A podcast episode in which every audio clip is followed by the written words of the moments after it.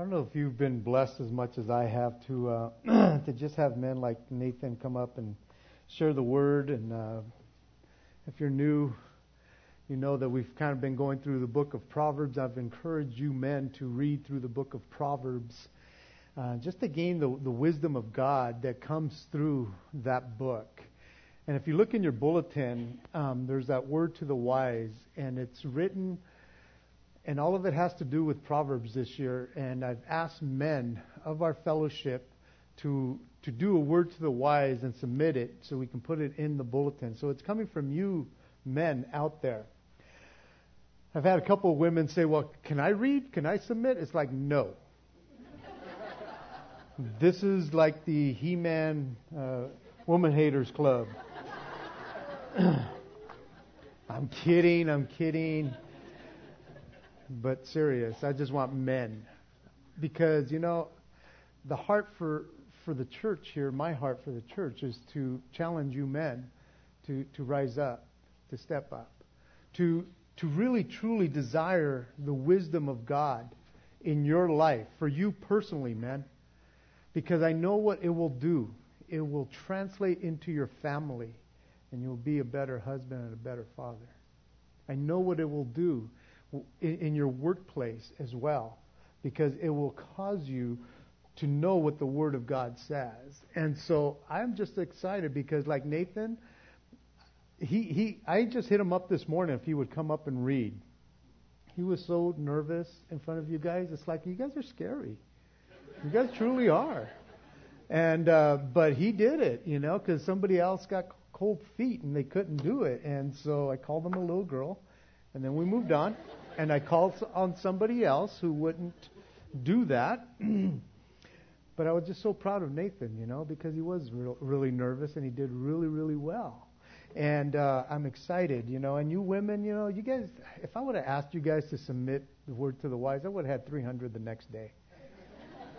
Because you guys like to gab and to write. And guys, man up. That's my encouragement this morning, man. Because, again, I want to hear from you and what God's doing in your heart to kind of come and read Proverbs and kind of gain that wisdom, okay? And I want you guys to be praying for Jim. You know, he never sits down on a stool, man. And his back is like killing him. And so, you know, first service he did it. And this service he is really hurting for him to sit. And so let's pray for Jim, and then we'll get on to our service. Father, we just thank you and praise you, Lord God, already for what you're doing, Lord, and for the worship this morning. And I pray for my brother Jim, Lord. I thank you for his heart, Lord God, to bear up even under the pain, Lord God, to come and worship.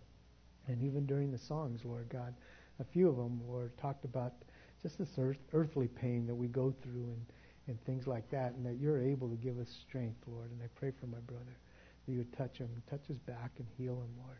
He needs your touch, Father. He loves to serve you like this, Lord, and I know it's hard for him just to sit there, Lord. And so we pray that you would just minister to our brother, and Lord, we do pray that you would bless your word even as it goes out. In Jesus' name, amen. You may have heard the term within the Christian community, and it went something like this. It's all going to burn. It's all going to burn. And it had to do with materialism and how to kind of put things in perspective. But, you know, that term... Well, you haven't really heard a lot of it this day and age, but when I first got saved 30-some years ago, it was a popular term. You know, people were just going, it's all going to burn. And oftentimes, I'm sure, it was because somebody had something that they envied. It's like, that thing's going to burn anyways. Or there were some Christians who had just gotten something and they kind of like felt bad that they kind of spent a lot of money and other people couldn't afford it. And so they'd like, it's going to burn anyways. But in the meantime, I'm going to enjoy it, you know, type stuff. But it was a lot more popular back then. You know, it's not as popular today, that theme, you know, or that term that is going to burn. And I was thinking about that because it probably died out a couple decades ago. But I was thinking that a lot of the hippies were the ones that were kind of sharing that, you know, and I think, you know, probably, you know, a lot of those hippies grew up and they started acquiring stuff. and they got used to the materialism, and they didn't use it quite as much as they used to. But I really don't understand why that term burned out. If anything, that term should be more on fire today than any other time in history, because we are much closer to the day of judgment that is reserved for fire than ever before, as we've kind of been looking in 2 Peter here. You see, there's this expectation, this anticipation, this expectancy that when the Lord returns, it will result in judgment with fire. And we talked a little bit about that last week, and we will talk more about it today, of the judgment that will come with fire. Ever since God brought judgment on the earth with water, with the flood, it was right after the flood that God promised Noah that he would never judge the earth that same way with water ever again. And he gave Noah a covenant, a sign, if you will, that he would never do it like that again. And he gave us the rainbow.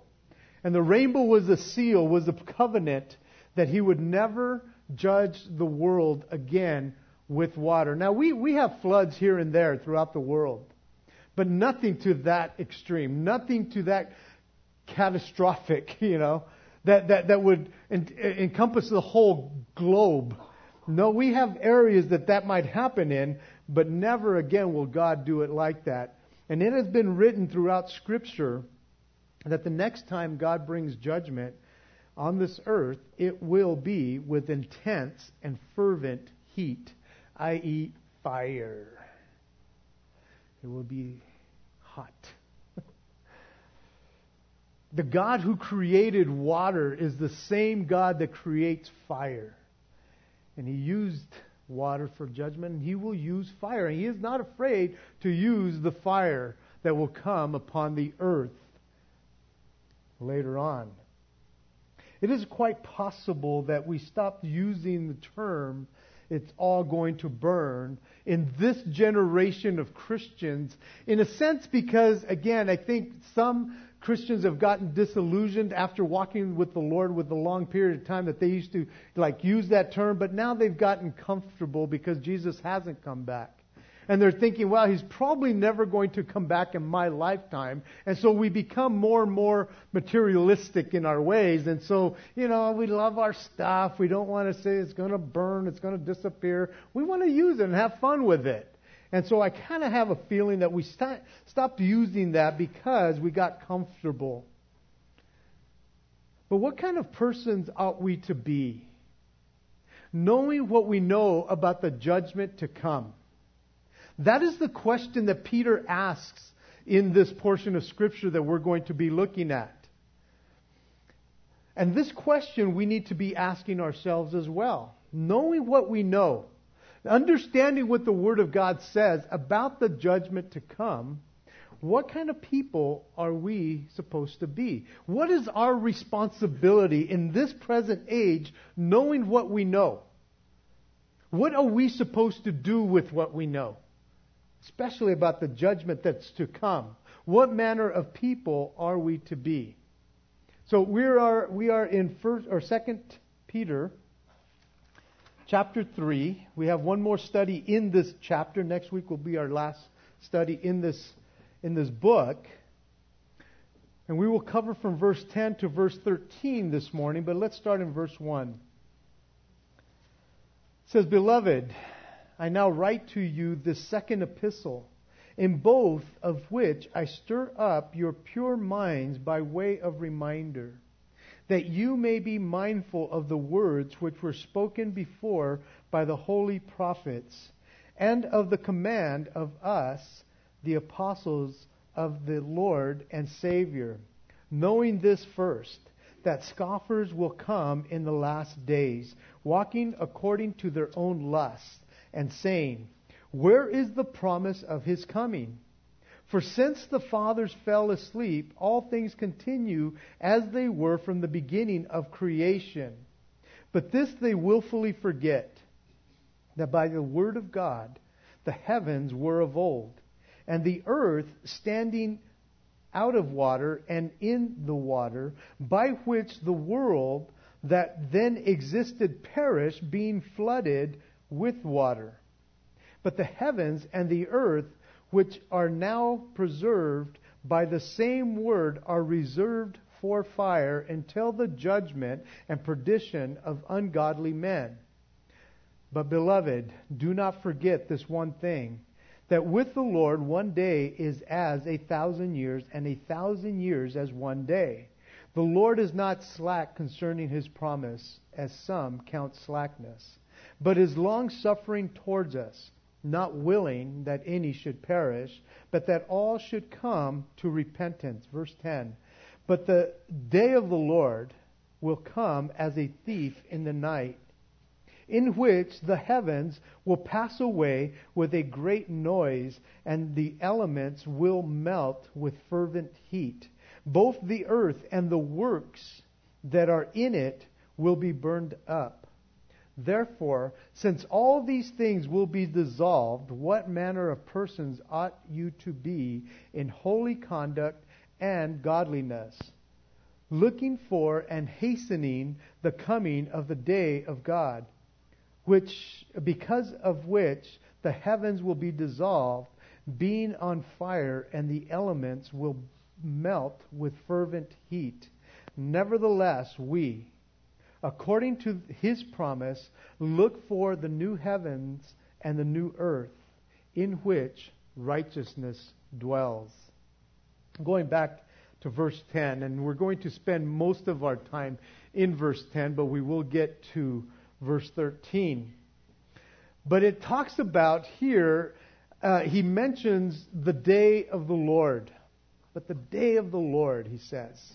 The day of the Lord is different from the rapture. Some of you guys are familiar with those two terms, the rapture and the day of the Lord. The rapture, or in the rapture, Jesus will not come to earth. It will not be a touchdown here on earth.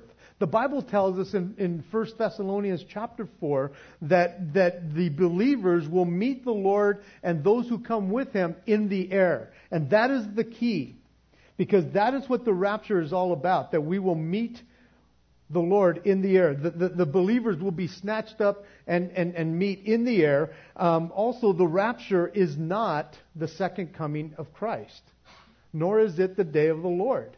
These two are two separate events that happen. The rapture, again, deals with the church. It deals with believers.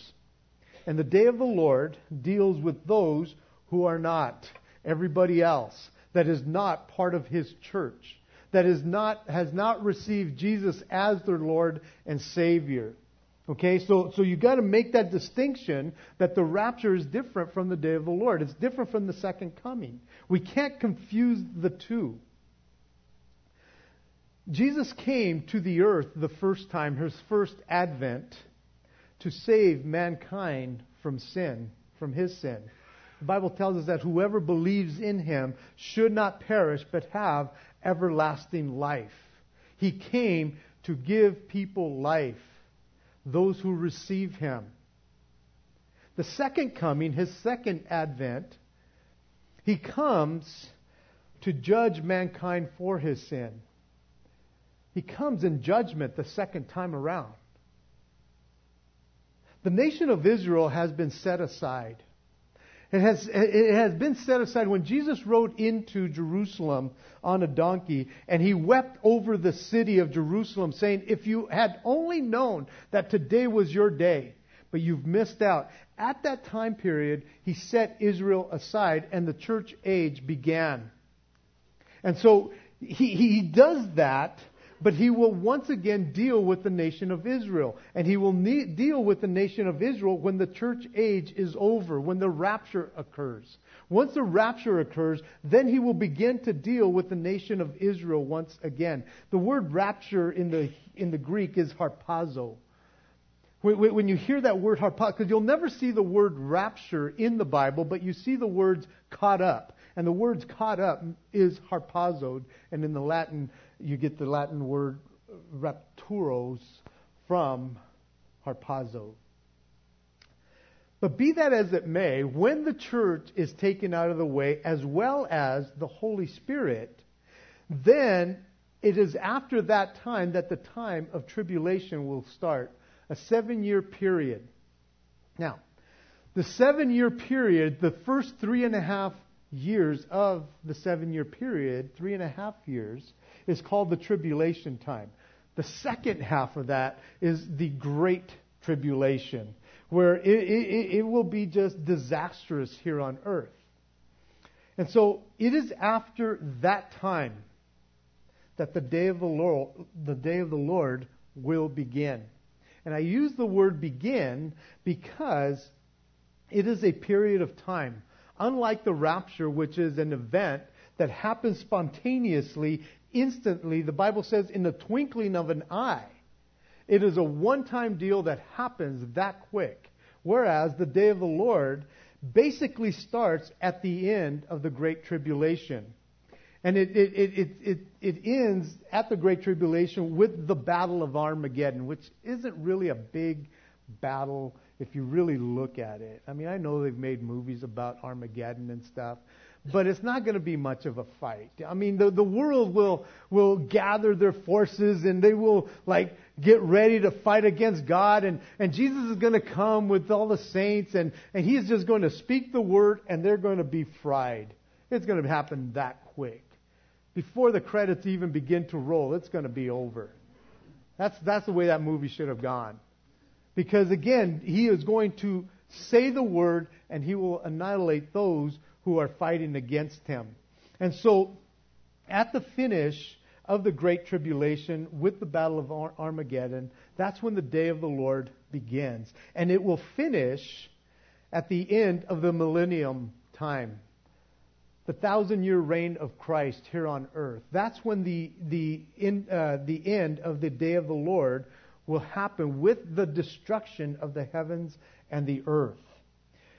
When the Apostle Paul spoke about the day of the Lord, and he talked about a thief in the night, he was talking about the beginning of the day of the Lord. Whereas Peter here, what we're looking at here, this portion of Scripture, Peter is looking at the end of the day of the Lord. First Thessalonians chapter 5, and you can make your way over there because I'm going to read a portion of it. That portion of Scripture, 1 Thessalonians 5, gives us a great example of what the day of the Lord will look like in a sense, and how it doesn't affect the believer, but it affects those who will see the wrath of God. So if you will, turn over there if you're not there already, if you'd like. But listen to how Paul puts the words here, because if you go a little before, and I'll read Thessalonians 4:17. Notice how when he is talking about the believer and the rapture, he's talking about we. When he starts talking about the day of the Lord, he begins to use the word they. And so in verse 17 of chapter 4 of 1 Thessalonians, it says, "But we who are alive and remain shall be caught up together with them in the clouds to meet the Lord in the air, and thus we shall always be with the Lord. Therefore, comfort one another with these words." Verse 1 of chapter 5. "But concerning the times and seasons, brethren, you have no need that I should write to you, for you yourselves know perfectly that the day of the Lord so comes as a thief in the night. For when they say peace and safety, then sudden destruction comes upon them, as labor pains upon a pregnant woman, and they shall not escape. But you, brethren, are not in darkness, so as this day should overtake you as a thief. You are all sons of light and sons of the day. We are not of the night nor of darkness. Therefore, let us not sleep as others do, but let us watch and be sober. For those who sleep, sleep at night, and those who get drunk are drunk at night. But let us who are of the day be sober, putting on the breastplate of faith and love, and as a helmet, the hope of salvation. For God has not appointed us to wrath, but to obtain salvation through the Lord Jesus Christ, who died for us, that whether we wake or sleep, we should live together with him. Therefore, comfort each other and edify one another, just as you also are doing. Here we get this picture of when he is talking to the believer, he says, so when we are caught up together in the air, he's saying this is what's going to happen with us. Those who are still alive and are believers, we will meet the Lord in the air. But those people, they who are not part of the church, they will be taken by surprise. And it's interesting because Peter or Paul says here, he says, you don't need for me to write to you about these things, but it does, because it doesn't affect you. Now, it's good that we know about these things because he does tell us in verse 13, don't be ignorant about these kinds of things. We should know about these things. But the day of the Lord will not affect us. It's not going to take us by surprise like a thief would. We are to know about these things. And so he's saying, these are the things that you need to know. But when these people are claiming peace and safety, then sudden destruction will come upon them. And it's almost like these people will feel the wrath of God. And as believers, we have not been called, like it says, or appointed to wrath, like it says in verse 9, but we have obtained salvation through Jesus Christ. As believers, we may be chastened, we may be disciplined by the Lord, but we will never feel his wrath. His wrath is reserved for those who don't know him. And so there's that vast difference. And verse 9 is a key for us who believe that we are not appointed to wrath.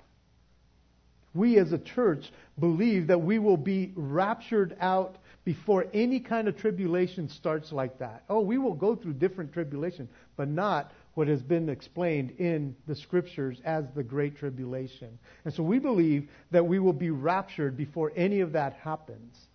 I guess you could call us pre-tribbers. If you ever hear that term and people ask you, what are you? Well, don't take my word. You study it and see what the Lord tells you. Because, again, those who are of the light are not to be drunk. We are to be watchful. We are to be vigilant. Those who are of the darkness could care less, and it's going to take them by surprise. And so, again, this is where we get our theology for being pre-trib.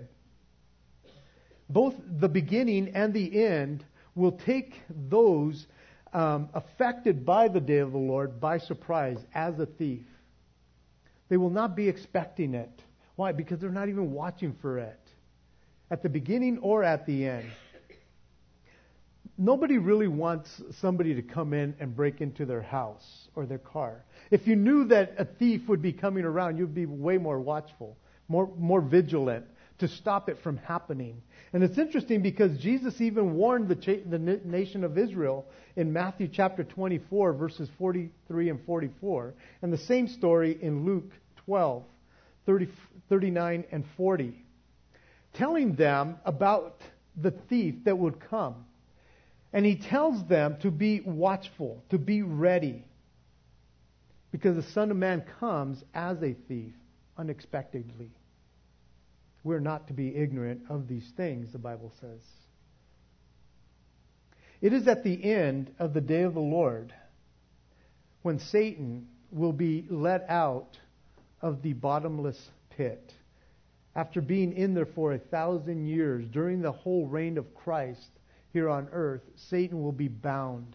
And it is at the end of that time period that he is released. And he will come and deceive the nations, even after all these years that Jesus has ruled and reigned on this earth. And once again, there will be people who follow after that, after the enemy, after the deceiver. And final judgment will come as a thief in the night. At which time, at the end there, at which time the heavens will pass away. And the world, as we know it, will cease to exist. There are many people who talk about the end of the world, not just in the Christian community, but there are people who are now thinking, their minds are thinking, there is the end that is coming. People are becoming more and more aware of that, but that will not take place until after the 1,000-year reign of Christ. So this world cannot be destroyed until the 1,000-year reign of Christ. In Revelation 20:11, it says, "Then I saw a great white throne, and he who sat on it, from whose face the earth and the heaven fled away, and there was found no place for them." Revelation 21:1. "Now I saw a new heaven and a new earth, for the first heaven and the first earth had passed away, and there was no more sea." Most describe this time that all of that is destroyed, where the elements will melt with fervent heat. Most believe that this is where God just takes his hand off the atoms and just lets everything dissolve, come to nothing. God will take away that atomic glue that holds atoms together. He will take it out. He's the one that causes everything to consist and to exist. And when he decides it's time, he will take his hands off of it, and everything will dissolve and melt. I read this from Warren Wiersbe, a commentator that I read all the time. And here's a quote that he says about this portion. He says, "Many Bible students believe that Peter here describes the action of atomic energy being released by God. The word translated a great noise in the King James Version means with a hissing and crackling and a crackling sound. When the atomic bomb was tested in the Nevada desert, more than one reporter said that the explosion gave forth a whirling sound or a crackling sound." The Greek word Peter uses was commonly used by the people of the whirling of birds' wings or the hissing of a snake. That's how eerie it sounds. This atomic energy that is just kind of released, and all of a sudden things began to dissolve. This is where the term, "it's all going to burn," comes from, right here. That it is all going to burn. In the end, everything, all of man's great works will be burnt up, or laid waste is another translation, or laid bare. The Greek word that can be used here is the word that we use, catastrophic or catastrophe, where it will be a worldwide devastation. It won't just take place in one particular area of the world. No, it will take place throughout the entire globe. Everything that man boasts about, his great cities, his great buildings, his great inventions, his great achievements will all be done away with. Everything will be destroyed. There will be nothing exempt. Everything will just dissolve.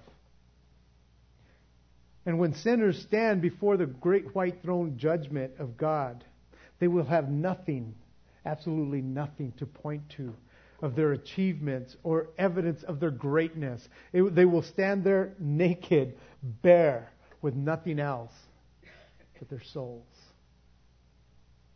Everything else will be gone. There will be nothing left, because it's all going to burn. It will not be man who destroys this planet. I've shared that with you. Man is not capable of destroying this planet, as many environmentalists are teaching today. You see, man is not capable of doing that. Oh, we can mess up areas of this world. we can destroy certain aspects of our environment, but there is no way that man himself will destroy this entire planet. He just can't. He is not capable of doing that. If we had a nuclear war, and every nation who has nuclear power or weapons unleashed their arsenal, I'll give you this piece of advice: if that happens, run to it. Don't run away from it, because you're going to get dissolved anyways. Like, oh, let me just get it over with. Just a little piece of advice in case it happens.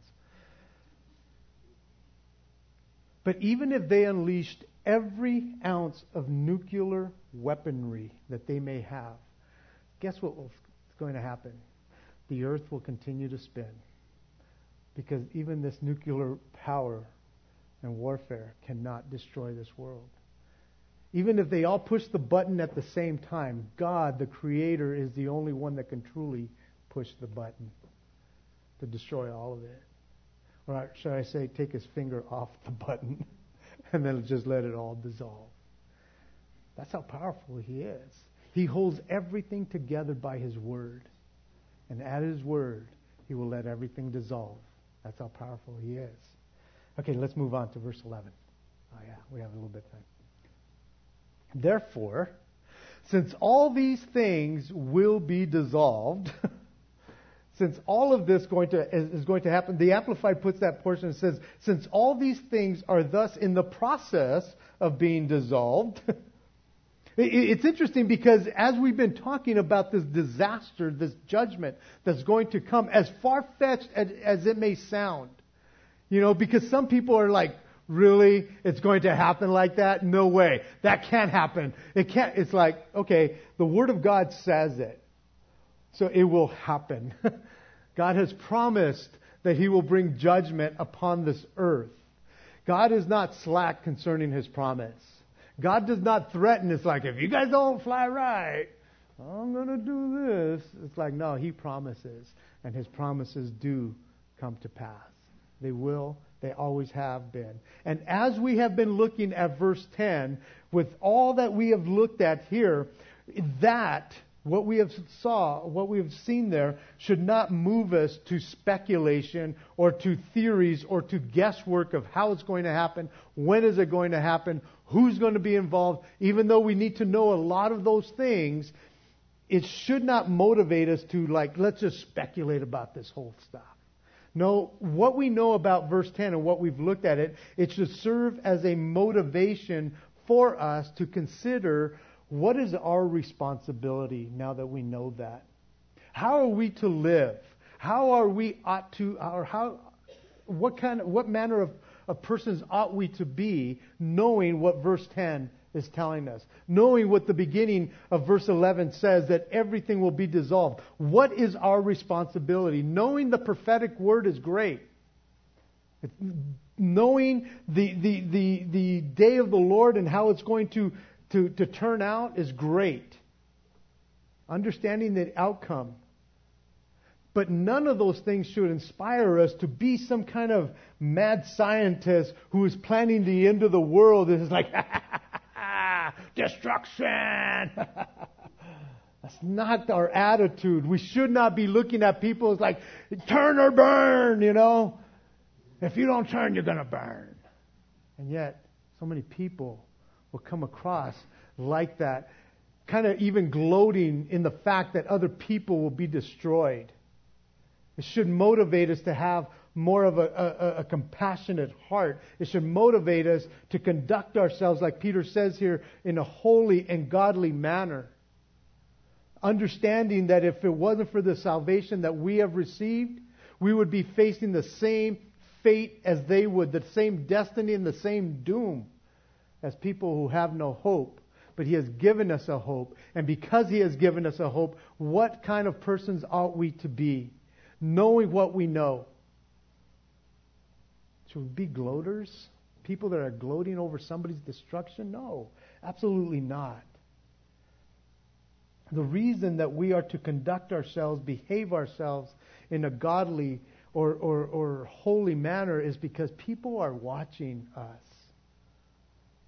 And if we are those turn or burn kind of people, or if we are these hellfire and brimstone on you, if you don't believe in Jesus Christ, they're looking at us going, man, maybe I'd be better off in hell than with you in heaven.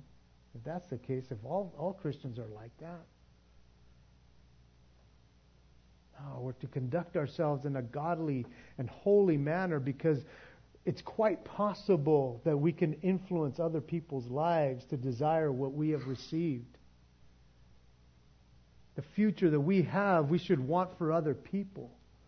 We should not be saying, hey, well, I'm in, so the rest of you guys, if you guys want to go for it. No, our hearts should be breaking for people who are doomed to judgment like that. I mean, it's pretty hardcore what we're reading here of how it's all going to end. And if we know that, how are we to live? We are to have this desire for other people to come to know Jesus. Our focus should be for the future, not for the destruction, but because we are looking for that new heaven and that new earth. We're wanting to influence as many people to come and experience that new heaven and that new earth that is being talked about. Looking for and hastening the coming of the Lord. We are not to be looking for and hastening the coming so that we could see the destruction. No, we should be looking for and hastening the return, because that is where righteousness dwells. That should be our heart, man, that we get to see the righteousness and experience the true righteousness. How can we hasten, as it says here, how can we hasten the coming of the Lord? How can we speed things up? By sharing the gospel, I believe. That's the only way. By sharing the gospel with those who are doomed, that somehow they might come to salvation through repentance. You see, there's a time called the fullness of the Gentiles, spoken of in Romans chapter 11, verse 25. And that's talking about when the last Gentile is saved, then the rapture will occur. Only God knows who it is and when it will happen. And if you're here this morning, maybe it's you, and maybe we can get out of here. But there's a time coming when the fullness of the Gentiles will take place. And all this will be done, and it'll get the ball rolling. And that's why, or that's the only way we can really speed things up here. To be able to see the Lord's return. We can only do what we have been called to do while we are here on this earth. And that is conduct ourselves in a holy and godly manner. That's what manner of persons we ought to be. On top of all that, we have the promise of God that we get to expect for eternity. We have the promises already. He's already revealed to us. We get to look forward to a new heaven and a new earth where only righteousness will dwell. And we will be among the righteousness of Jesus. He is the righteousness of God. And we can experience that only because of Jesus. The only way to experience this new heaven and this new earth is if the old heavens and the old earth are burnt up and passed away. It's the only way. And so why a new heaven and a new earth, you may ask? Because the first heaven and the first earth have been tainted with sin. They've been polluted with sin. And some of you might be thinking, well, I understand that about earth, but heaven? Heaven is tainted? It's like, yeah, that's where Satan started his pride. That's where pride welled up within Satan. And also, if you don't know this, Satan still has access in heaven, it tells us in Job, that he still has to answer to God. And so this being still has access. And so at one point, the heavens and the earth will be dissolved. Everything that we think about and know about, it's all going to change. It's all going to be different. I don't know exactly how it's going to look, but it's going to be different. You see, after the white throne judgment, those who are not found in the book of life will get their due. They will be cast into outer darkness, into the lake of fire. And it's after that everything becomes new. I like this last portion in verse 13 as we close up here. It says, in which righteousness dwells. That should be what we really want. The only thing we want is to dwell in righteousness. Where righteousness dwells, that is Jesus Christ. He is the righteousness of God. You see, we get to experience righteousness today in Christ, as the book of Ephesians tells us. That's a plug for Thursday nights. The theme, in Christ. We get to experience that righteousness today. But then we get to experience it face to face. That's going to be totally different. Man, we get to experience who Jesus is today because he lives in our lives, and we have to experience it by faith, which is awesome. But one day, where righteousness dwells, and we are there, we get to see it face to face, and there's nothing like it. I think it's going to be incredible. We should be looking for that day. You know, most people who are going to have to experience the day of the Lord, they're not looking forward to the day of the Lord. The day of the Lord is not an exciting time for the people that have to go through it. If you read through the Old Testament, many of the times that it talks about the day of the Lord is like, you just don't want to be around it. I mean, when we talk about the rapture, it's like, rapture me now. I want to go right now, man. That's awesome. We look forward to the rapture. Some of you guys are going, yeah, before my next bills come in. Please, Lord, take me out of here. In that kind of excitement. The day of the Lord is different. Not an exciting time. And so while we are here on earth, and we still have breath, and there's people around us that still have breath, and they're not promised tomorrow, what kind of people are we? What kind of people ought we to be? Knowing what we know. Well, I believe that we should be compassionate people because of all the compassion that has been shown to us by the Lord. I think that we should be kind people because of all the kindness that has been shown to us. I think we need to be merciful people because we have received so much of God's mercy. I think we need to be loving people because of all the love that we have received from God. You see, we've received all that. That's the kind of people we should be towards other people. That's the kind of people we ought to be. Because we know what we know. The Scriptures have shared with us those things. And for those who don't know Christ, there's a judgment that's coming. It's for real. I mean, you can pretend that it doesn't exist, but it doesn't change the fact that God has written in His Word and has promised it, and it will happen, and you will not be exempt from it. And I want to encourage you that if you don't know Christ, you need to come to Him, or else you will experience this judgment that we've been kind of looking at. And I'm not here to scare you, but man, if I could scare you, I'll scare you, because it's for real. God doesn't play games with this.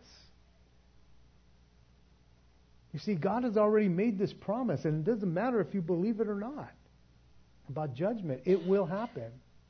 And He has offered salvation to you. He has already paid the price for your judgment by sending His Son to die on the cross. And He paid for your judgment. See, that's why as believers, we're not worried about the judgment to come, because our sins have already been judged through Jesus Christ, and we put our faith in Him because He's so good to us.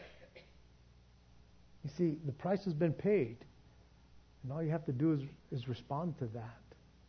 I can't make you become a Christian. If I can make you become a Christian, somebody else will make you not become a Christian. So, again, it's your responsibility. My responsibility is to share what I've shared with you. And as believers, that's our responsibility, to share the gospel, the good news. Oh, tell them about what's coming. But the great news is there's eternal life today. Amen? Let's stand as we close in prayer. If you're not a Christian this morning and you need that, I want to give you that opportunity even as we pray.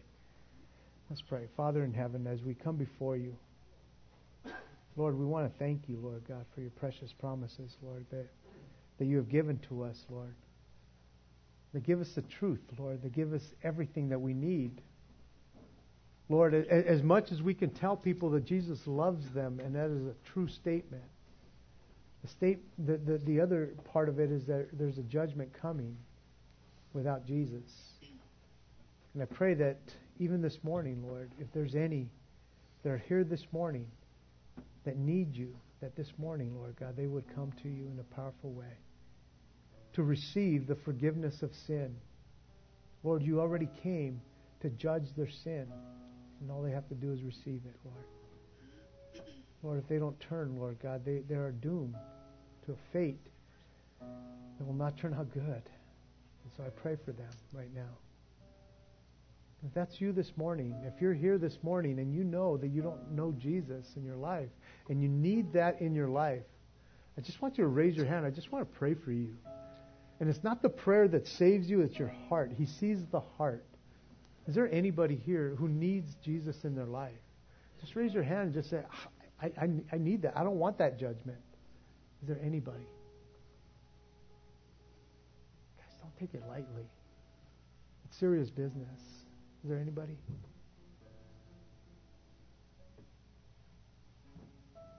Father, I do pray, God, that you would just minister to those who may be here who are afraid to do that, that Satan has bound them so much, Lord, and I pray that you would break those chains from those people and free them, Father. I know that they don't have to do it here, Lord, but please, Lord, I pray that they would.